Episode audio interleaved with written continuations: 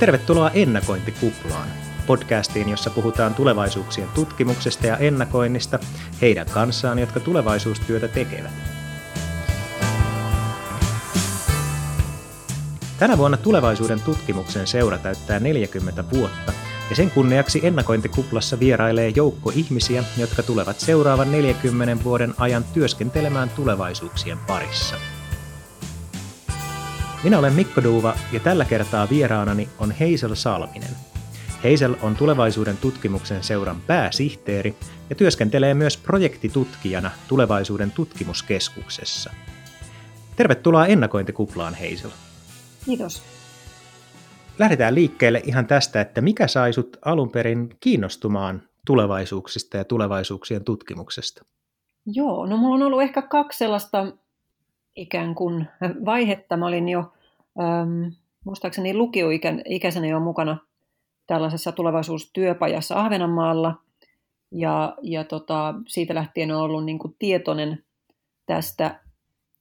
Opiskelin ensin matematiikkaa ja tietojenkäsittelytiedettä lukion jälkeen, mutta pikkuhiljaa rupesin siihen lisäämään ehkä enemmän yhteiskuntatieteitä ja sitten kun maantieteessä oli, tai se on sama tiedekunta kuin matematiikka ja tietojenkäsittelytiede, niin satun, satuin sitten lukemaan silloin kun oli vielä fyysinen opinto-opas, niin siinä oli kuvaus maantieteestä holistisena tieteenä.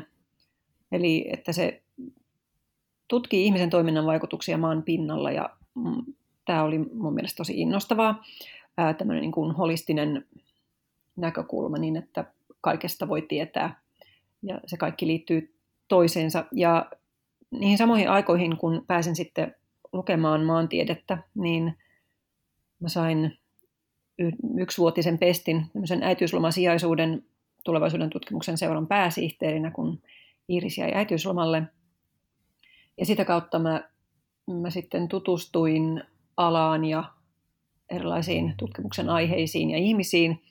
Ja nimenomaan siinä se sama, että niin kuin holistisuus ja myöskin niin kuin maantieteessä sanoisin, että maantieteilijöiden ja tulevaisuuden tutkijoiden äm, yhteinen tällainen ehkä piirre on se, että halutaan tehdä jotenkin parempaa tulevaisuutta, että jonkunlainen semmoinen maailman parannusfiilis niistä molemmista. Ja, ja tota, tosiaan tämän äitiyslomasijaisuuden aikana mä innostuin näistä teemosta niin paljon, että heti sen jälkeen, kun tämä vuosi loppui, niin rupesin tekemään sitten sivuaineopintoja tulevaisuuden verkostoakatemiassa. Eli, eli maantieteen niin kuin lisäksi sitten. Silloin ei ollut mitään maisteriohjelmaa tai muuta vastaavaa, mutta tämä oli se se paketti, mikä oli, mikä oli tarjolla ja, ja tota, oli tosi mielenkiintoista.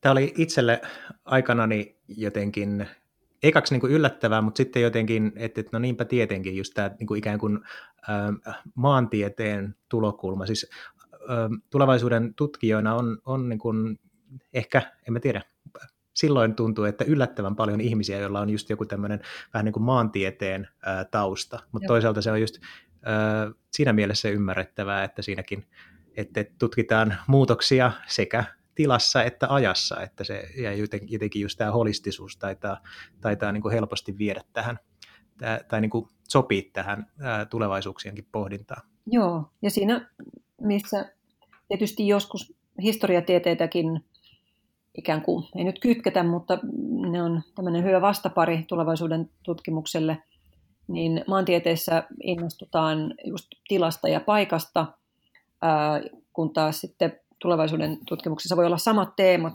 mutta siinä se innostuksen aihe on se ajallinen perspektiivi. Että, että mun mielestä ne sopii tosi hyvin yhteen ja, ja joo, olen huomannut myös, että on paljon maantieteilijöitä.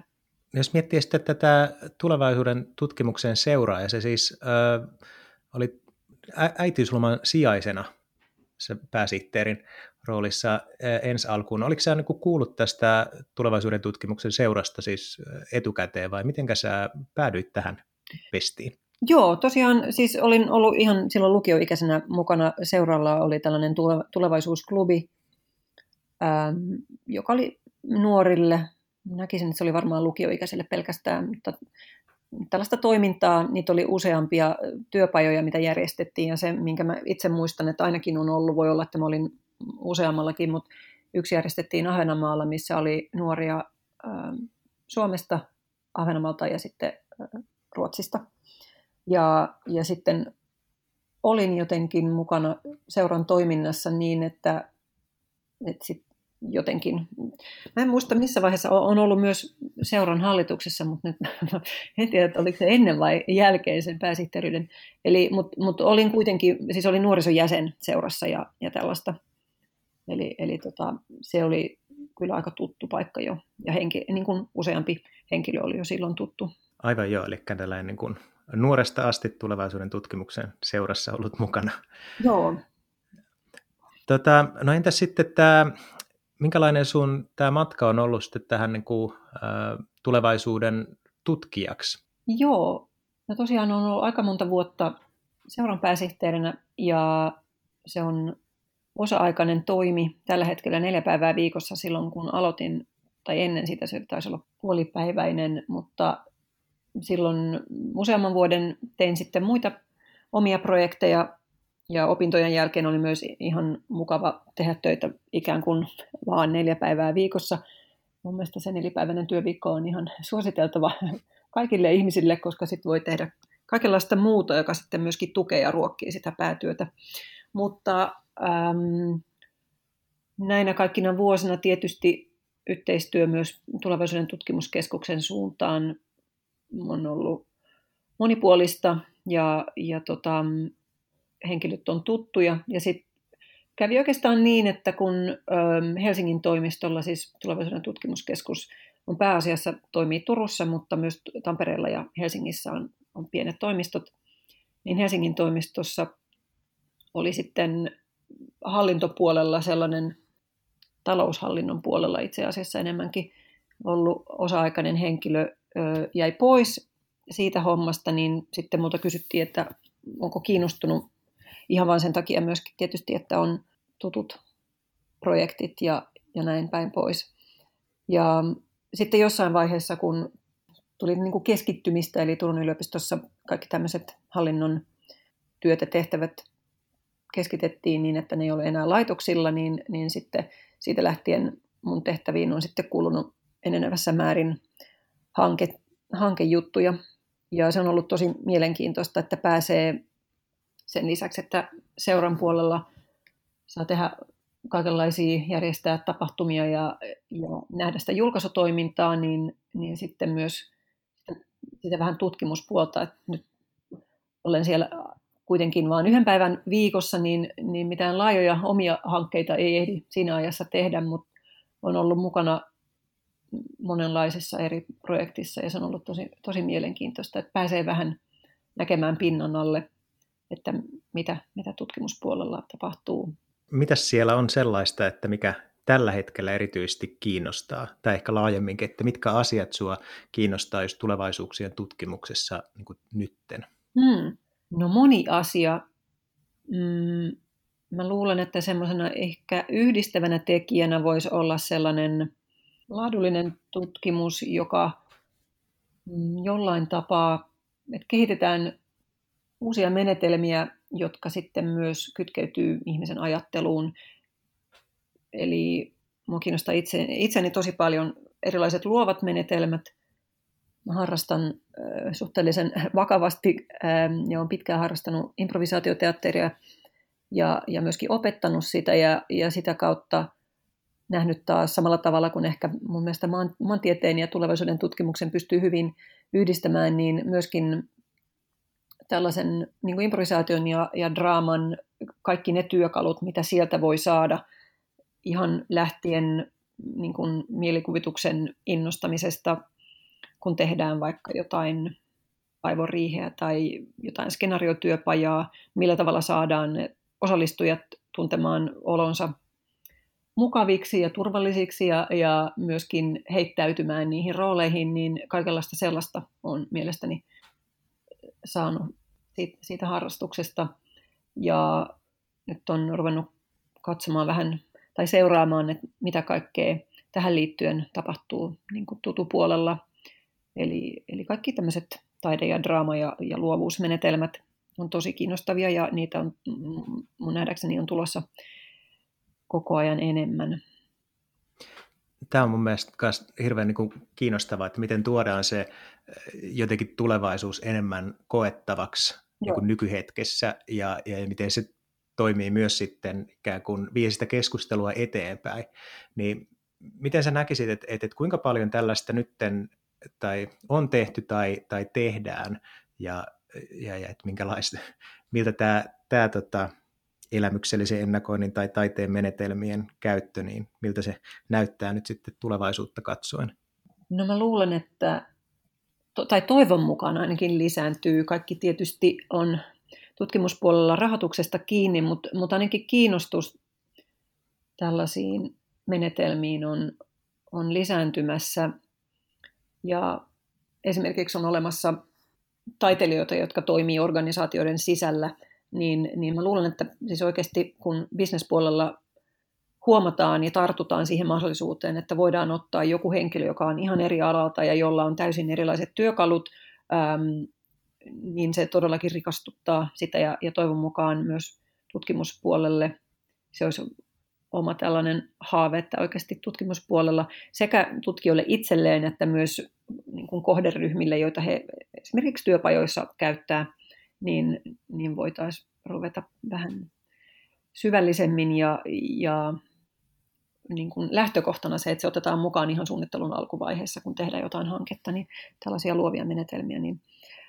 Ja sitten itse asiassa semmoinen muutos, jos ajatellaan työn tulevaisuutta ja sitä mahdollisesti, tai niin kuin pelättävää ja ehkä aiheellisestikin pelätään, että teknologinen muutos, tekoäly ja robotit sun muut vie kaikki työpaikat, tai ei ihan kaikkia, mutta nimenomaan ne, jotka, jotka ne pystyy paremmin suorittamaan, niin mä oon monessa paikassa kyllä törmännyt siihen, että nimenomaan sellaiset tekemiset ja tehtävät, jotka on ihmisen semmoinen, niin kuin se inhimillisen, inhimillisin osaaminen on nimenomaan tätä. Eli se liittyy, liittyy näihin luoviin menetelmiin sitä, että on empatiaa, on viisautta, voidaan olla siinä hetkessä, voidaan viestiä toisten kanssa ja se on tietysti on paljon hankkeita, missä yritetään saada tekoälykin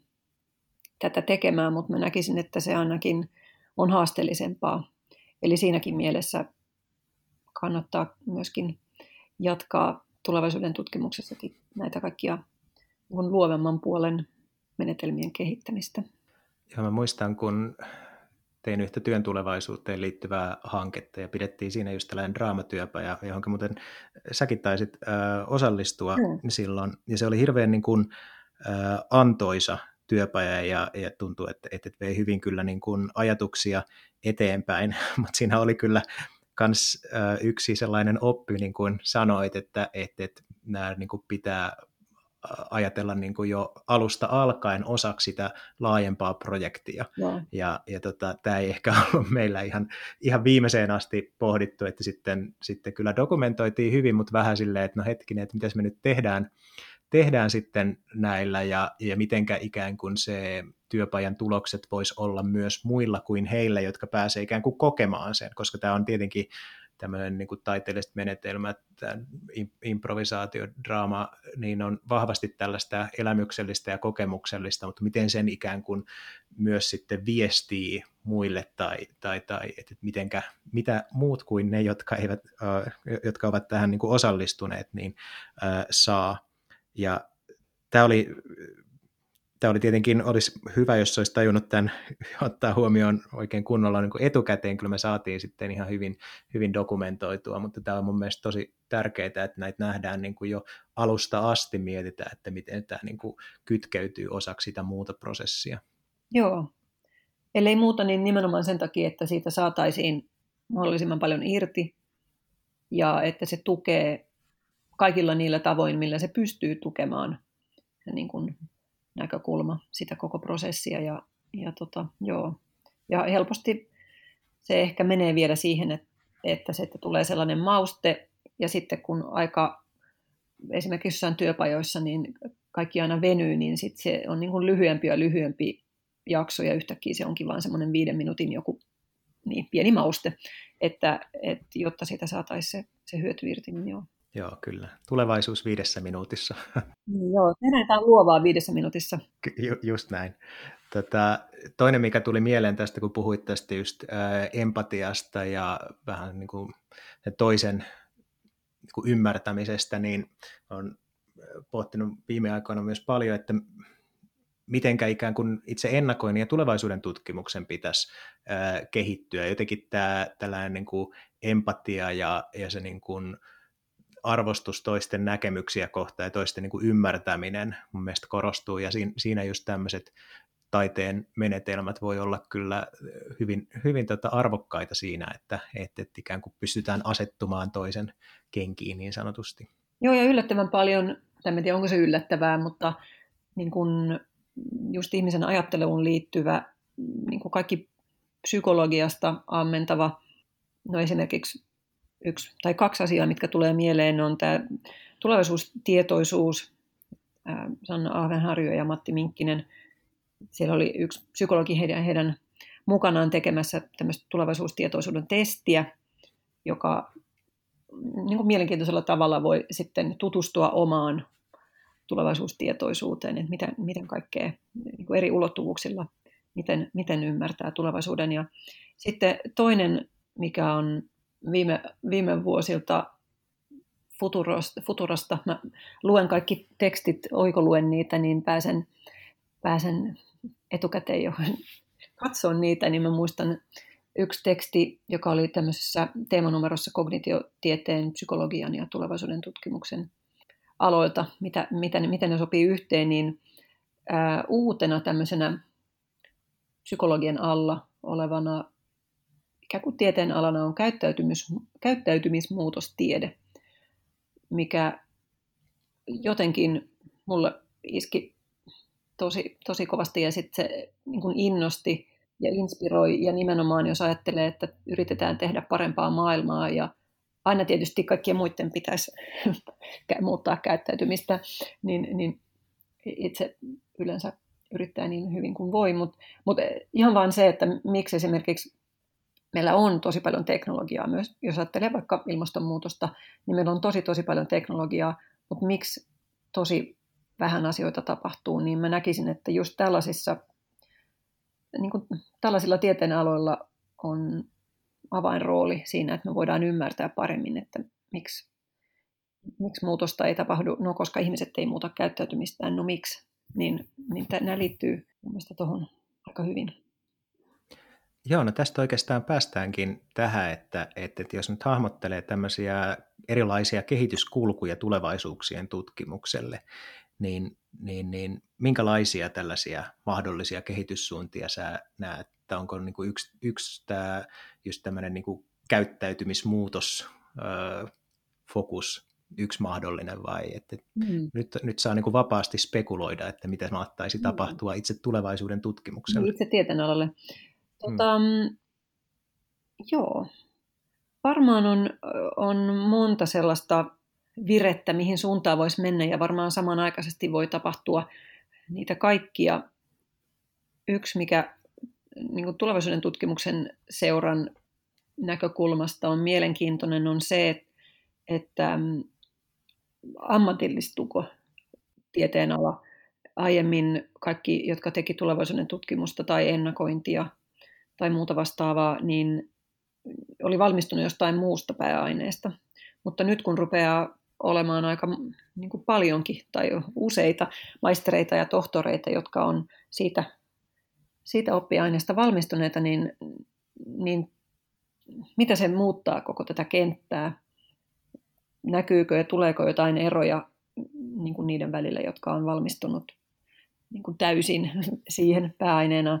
Ja sitten muilla taustoilla tuleeko jossain vaiheessa ammattiyhdistykselle tarvetta ja tämän, tämän tyyppisiä asioita mä oon miettinyt seuran näkökulmasta.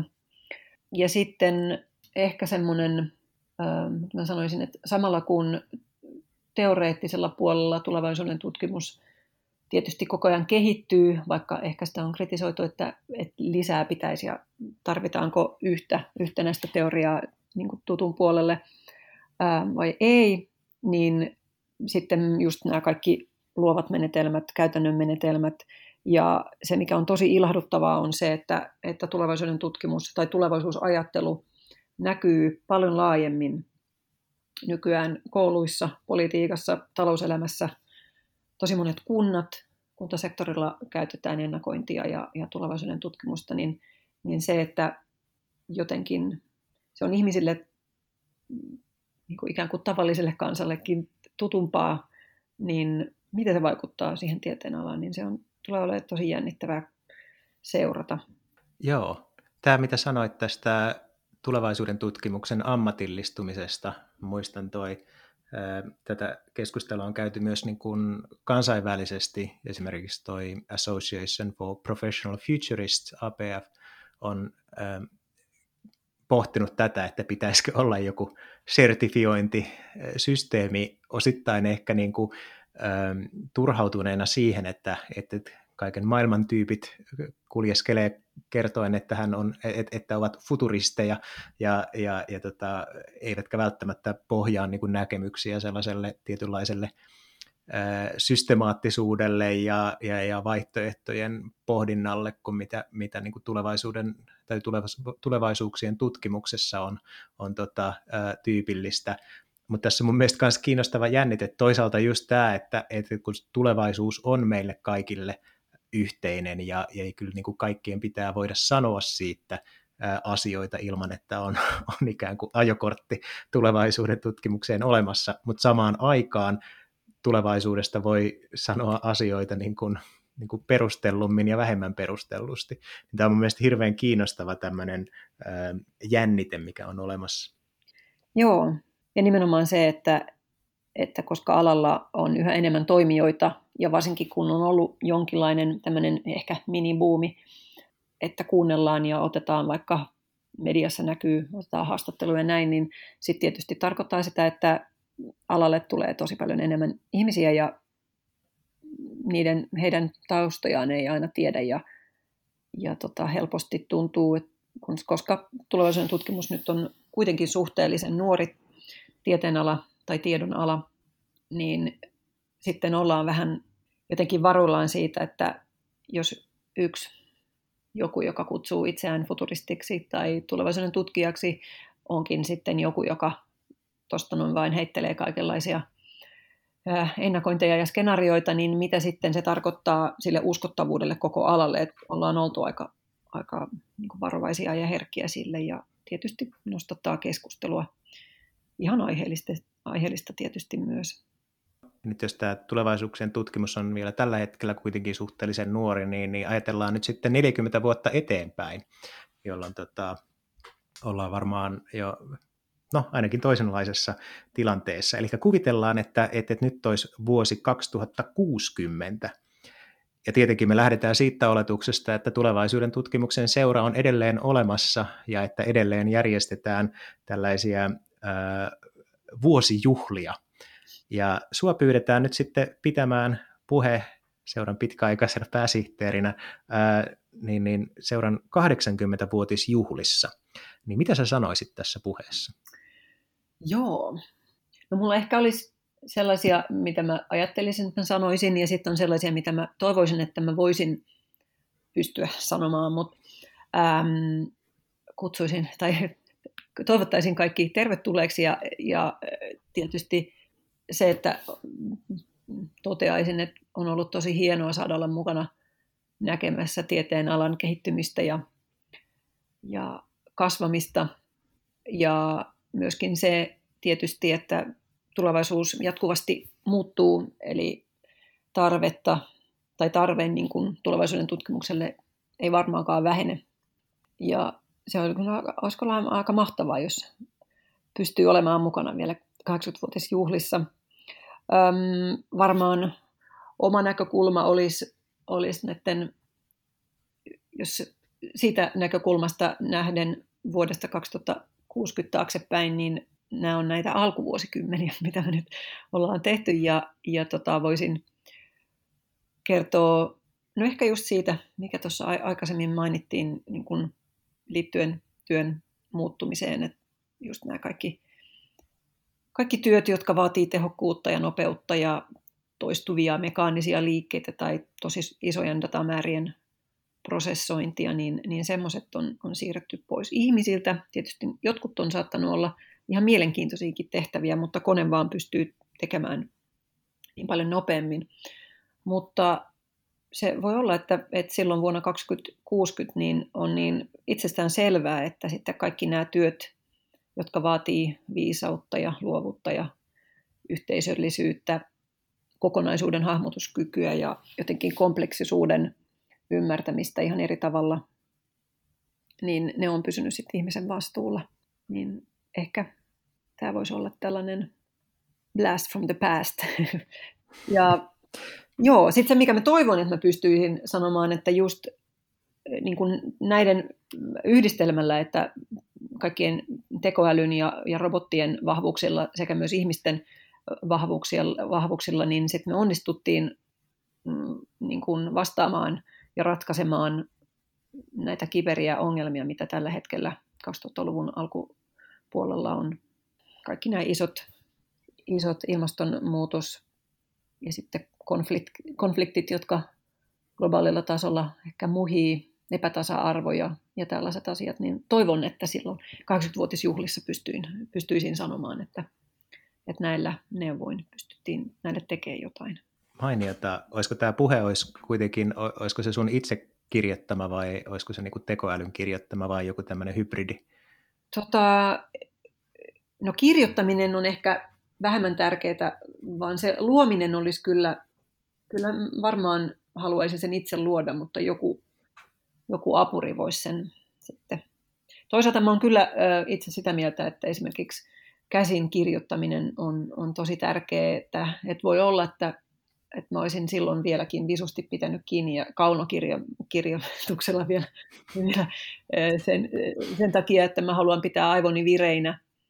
Ja tota, ehkä se on semmoinen tulevaisuuden, itse asiassa tulevaisuuden taito, että niin, jatketaan käsin kirjoittamista silloin, kun halutaan. Eli ei sellaista, että niin kuin pakko, pakko pullaa ja, ja onneksi ei tarvitse käsin kirjoittaa mitään opinnäytetyötä tai tällaista, vaan että tärkeimmät tekstit kirjoitetaan käsin.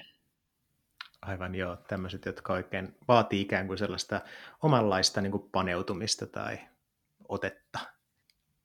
No, minkälaisen vinkin sä nyt antaisit jollekulle, joka äh, on jostain syystä eksynyt tätä podcastia ku- kuuntelemaan ja kuulee nyt ensimmäistä kertaa tulevaisuuden tutkimuksesta, tai ehkä on muuten jotenkin aika ehkä niin kuin alkuvaiheessa tätä tulevaisuus ajattelijan uraansa, niin mistä olisi, mikä olisi semmoinen hyvä paikka aloittaa? Joo, no ehkä se riippuu siitä, että minkälainen oppija itse on. että jos on auditiivinen, niin sitten vaan näitä podcasteja etsimään ja, ja myöskin netissä on varmaan aika paljon alustuksia ja tämän tyyppistä, että jos se tuntuu, että, että sillä tavalla sulattelee parhaiten, tai sitten jos on lukijatyyppiä, niin sitten kaikenlaisia blogeja löytyy ja tietysti vähän seuran toimintaa voisin puffata, eli tämmöisiä siis seminaarit ja, ja muut tämän tyyppiset tilaisuudet on tosi hyviä paikkoja, ähm, ei vaan ni, niin kuin alustusten kuuntelemiseen, vaan ihan ihmisten tapaamiseen, eli voi, voi olla, tulla aika, aika arvokkaita kontakteja ja voi keskustella ihmisten kanssa ihan vaan niin kuin vaikka kahvitauolla, niin voi saada tosi paljon ideoita – ja, ja tota, sitten jos haluaa vähän oikeasti opiskella, saada opintopisteitä, niin, niin tämmöinen matalan kynnyksen aloitus vaikka, vaikka avoimessa korkeakoulussa tai kesäyliopistossa kursseilla, niin ihan yksittäisiäkin kursseja pystyy suorittamaan. Ja tota, joo, seuran, seuran sivuilla on tämmöinen lukemistolista, eli vähän riippuen siitä kanssa, että minkä, minkälainen, minkälaiset tekstit kiinnostaa, niin, niin siellä on kaikkea raporteista tai raporttien, raportteja julkaisevista organisaatioista, eli esimerkiksi Tulevaisuuden tutkimuskeskus, Sitra, tulevaisuusvaliokunta, niin, niin sieltä tulee tämmöistä raporttityyppistä enemmän, ja sitten vaikka Skifikin on ihan hyvä tapa avartaa tulevaisuusajatteluaan, että, että siellä niitä klassikoitakin on listattu. Loistavaa, siinä tuli monenlaista ja mä kyllä voin hyvin kompata tätä, ää, tietenkin myös ehkä hieman jäävinä tätä seuran, seuran seminaaritoimintaa, tai ylipäänsä sitä, että, että, niin kuin keskustelee näistä asioista muiden kanssa ja just Joo. mikä oma kokemus on seuran toiminnasta on, että, että kaikki, kaikista mahdollista asioista ja ideoista voi, voi tota keskustella, että se niin kuin on aika tämmöistä sanotaan uusiin ideoihin tarttuvaa porukkaa hakeutuu hyvin näihin, näihin tota, seminaareihin ja tapahtumiin. Joo. Entä sitten, jos on ö, ikään kuin jo pidemmällä tässä tulevaisuusajattelun polulla ja haluaisi edelleen kehittää sitä, niin mikä vinkin sä antaisit tällaiselle henkilölle? Joo, no se ehkä riippuu siitä, että minkälainen tavoite itsellä on, että opiskeleeko ihan vaan tai haluaako lisätietoja sen tiedon itsensä vuoksi vai haluaako käyttää sitä töissään tai, tai miten. Mutta esimerkiksi, esimerkiksi seuran julkaisujen puolella on tämmöinen menetelmäkirja, missä on yli 20 erilaista menetelmäartikkelia, että jos on siinä vaiheessa, että ei ihan vielä tiedä, että mikä itseä innostaa eniten, niin niitä kun selaa, niin saattaa bongata jonkun, joka sitten innostaa lukemaan lisää. Ja ja sitten jos haluaa ihan opiskella tutkintoa, niin, niin tietysti, tai sivuainekokonaisuudenkin voi tehdä tulevaisuuden verkostoakatemian kautta, ja sitten nykyään on olemassa myös maisteri- ja tohtorin opinto, opinto no, putki, mutta pääsee, pystyy hakemaan ihan, ihan suorittamaan kokonaisia tutkintoja. Ja sitten yksi semmoinen vinkki voisi myös olla, että jos haluaa tehdä omaa pientä tutkimusta, se voi olla opinnäyte, opinnäytetyön puolella tai sitten ihan omaksi huvikseen, niin, niin Otavan opisto kumppaneineen järjestää tällaisia e-Delfoi-pajoja, jotka niihin voi osallistua ihan etänäkin. Tällä hetkellä tietysti kaikki tapaamiset on etänä, mutta ihan sanotaanko normaalitilanteessakin, niin pystyy oikeastaan mistä päin vaan osallistumaan ja sitä kautta saada tukea ja apua oman tällaisen Delfoi-asiantuntijapaneelitutkimuksen tekemiseen. Mainiota. Ja laitetaan linkkejä tässä mainittuihin tota, lähteisiin niin tänne jakson sivuille ennakointikupla.fi ja tosiaan tulevaisuuden tutkimuksen seuran sivuilta tutuseura.fi löytyy myös paljon hyvää materiaalia ja linkkejä.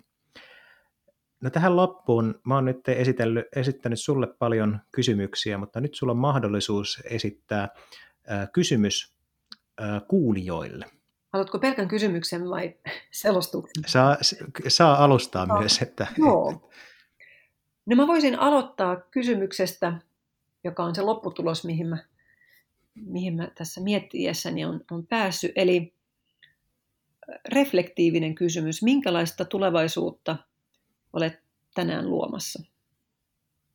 Mun mielestä tämä liittyy siihen, että me, me kaikki voitaisiin ajatella ehkä niin kuin tulevaisuutta tai tulevaisuusajattelua tämmöisellä spektrillä, tai en tiedä, onko joustavuudesta kysymys, mutta se, että, että ajatellaan tulevaisuutta, joka tulee tunnin päästä tai viikon päästä tai 50 vuoden päästä, että tulevaisuus on niin kuin joustava siinä mielessä ajallisesti, mutta myös se tulevaisuus, joka koskee itseäni, läheisiä, koko yhteiskuntaa, koko maapalloa, niin näitä, näitäkin tulevaisuuksia on, on todella paljon. Ja tota, ehkä semmoisessa, että arjessa aina välillä pysähtyy tai voi tehdä ihan järjestelmällisestikin, että, että miettii, että onko itselleen ajatellut vaihtoehtoisia tulevaisuuksia, että mitä jos joku suunnittelema juttu ei toteudukaan, niin onko siihen varautunut ja, ja tota, millä tavalla sekä positiivisiin että, että ehkä enemmän dystooppisiin tulevaisuuksiin. Mutta joo, mun mielestä on niin tärkeää tuoda kuitenkin esiin, että se, että tulevaisuuden tutkimus, tulevaisuus ei ole semmoinen ikään kuin etäinen asia, joka on tosi teoreettinen, se on sitäkin, mutta että se voi myöskin olla tosi käsin kosketeltavaa, niin kuin me tuossa aiemmin puhuttiinkin, että, että semmoinen kokemuksellinen tulevaisuus ja, ja tota, että sen voi tehdä itselleen konkreettiseksi eri tavoin. Tässä onkin erinomainen tämmöinen reflektiokysymys ää, pohdittavaksi. Ää, kiitos paljon Heisel Salminen, että vierailit ennakointikuplassa. Kiitos Mikko, tämä oli tosi mielenkiintoista ja hauskaa.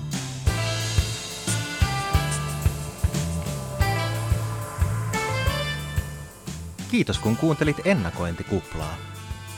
Voit vastata Heiselin kysymykseen Twitterissä käyttäen tunnistetta kuplakysymys. Ja kysymyshän oli, minkälaista tulevaisuutta olet tänään luomassa?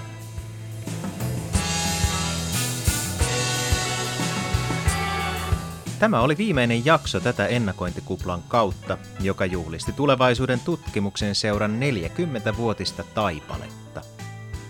Löydät kaikki aikaisemmat jaksot sekä linkit keskustelussa mainittuihin materiaaleihin osoitteesta ennakointikupla.fi. Toivon teille kaikille erinomaisia tulevaisuuspohdintoja.